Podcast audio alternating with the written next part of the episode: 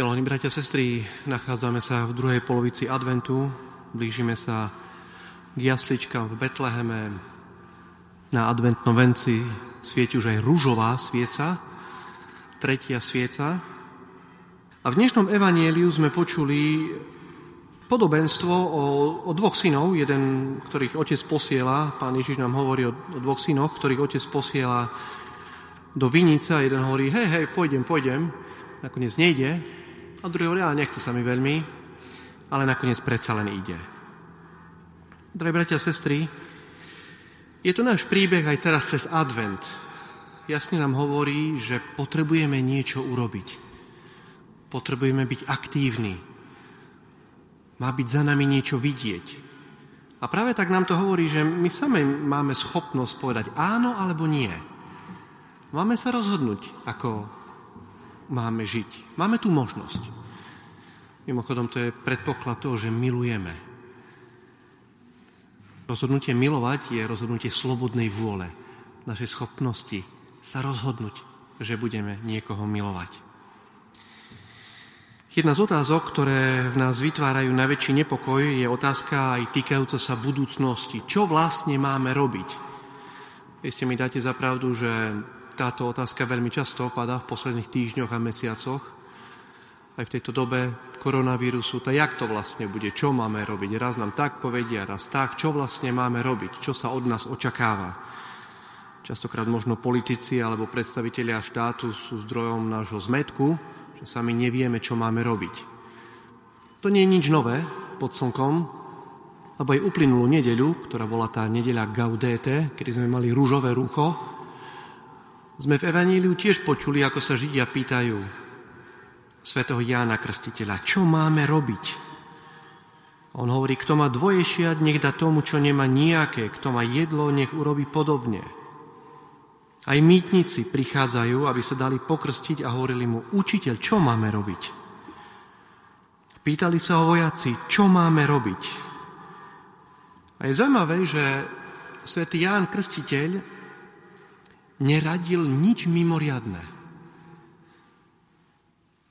Neradil im, že to sa presťahujte niekde inde, alebo zmente zamestnanie. Nič také. Im hovorí elementárne veci. Netrápte ľudí. Mytníkom hovorí, neokrádajte ich. Ako aj otec v dnešnom evanieliu hovorí svojim synom, to, čo sa očakáva. Choďte robiť do vinice, ktorá raz bude vaša, tak či tak. To bude vaše dedictvo. Pán Boh od nás nechce nič výnimočné. Len aby sme každý deň urobili, ako aj písmo svete hovorí, tie dobré skutky, ktoré nám už nebeský Otec prichystal. To sme zacitovali písmo svete teraz. Každý deň nám Pán Boh prichystá to dobro, ktoré už môžeme urobiť pre tých druhých. A takto my kráčame v advente k jasličkám, k Vianociam. Ísť do pánovej vinice, radí pán Ježiš v dnešnom evanieliu. Pán Ježiš pripomína dobre známú výhovorku, nie? Nechce sa mi. Ale my v našej láske výťazíme rozhodnutím. Chcem. Urobím to. Aj keď sa mi veľmi nechce. Advent je taký milý zvyk, osobitne v rodinách, kde sú deti, nie? že majú adventný kalendár s čokoládkami. Deti jedia čokoládky.